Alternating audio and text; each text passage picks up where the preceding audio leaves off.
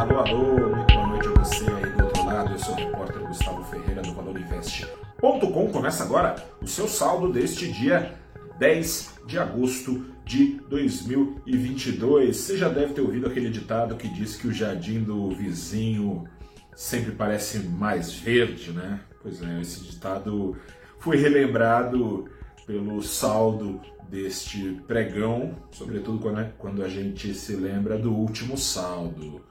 Vou te contar que, de fato, a deflação de julho revelada ontem não comoveu muito o mercado. O resultado da bolsa de ontem, andando de lado, fala por si só. No entanto, o desdém da média do mercado para aquela que foi a maior queda mensal do IPCA uh, na história revelada ontem, esse desdém fica ainda mais destacado, salta ainda mais aos olhos quando a gente olha pela resposta dada pelo mercado quase que imediata ao dado de inflação dos Estados Unidos, conhecido hoje, entre junho e julho, a inflação em 12 meses nos Estados Unidos desacelerou de 9,1% para 8,5%, ainda está bem, bem acima da meta de 2% ao ano objetivada pelo Federal Reserve, o Fed, o Banco Central americano.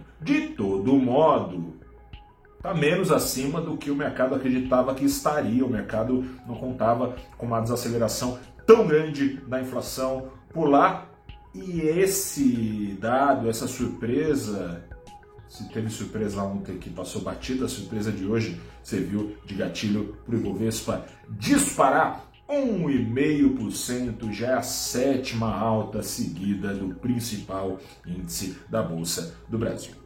O rumo da política de juros americana, evidentemente, bom, é a maior das economias, né? então o rumo da política de juros na maior das economias importa as outras economias, mas desde a manhã passada parece importar ainda mais ao Brasil pelo seguinte: além do dado de inflação, saiu ontem a ata da última reunião sobre juros do Banco Central. O rumo da inflação global foi apontado como determinante para a Selic não subir mais por algum tempo, ou seja, ao que tudo indica, os 13,75% ao ano alcançados na quarta-feira passada foram a última alta de juros do ciclo iniciado lá em março de 2022, quando muito o Banco Central fala que toparia aí mais uma altinha de 0,25, ou seja, 14%. Esse seria em setembro o último ajuste feito na Selic nesse ciclo. E a inflação, além disso, a inflação lá fora não apenas permitiria aos juros ficarem parados. Se ela continuar caindo e caindo e caindo, essa bonança importada poderia ser o fio condutor de um ciclo de cortes na Selic, ou seja, os juros brasileiros, assim como se anteciparam é, aos pares globais, sendo os primeiros a subirem, esses juros poderiam ser os primeiros a cair em escala global. Isso para alguns agentes de mercado já ali pela casa do primeiro semestre do ano que vem. Na prática, a mágica se daria como? É, o Banco Central parece contar com a escalada de juros lá fora, tratando de puxar para baixo a demanda aos níveis da oferta global, níveis bem baixos. Essa pressão para baixo na demanda faria pressão para baixo também na inflação brasileira.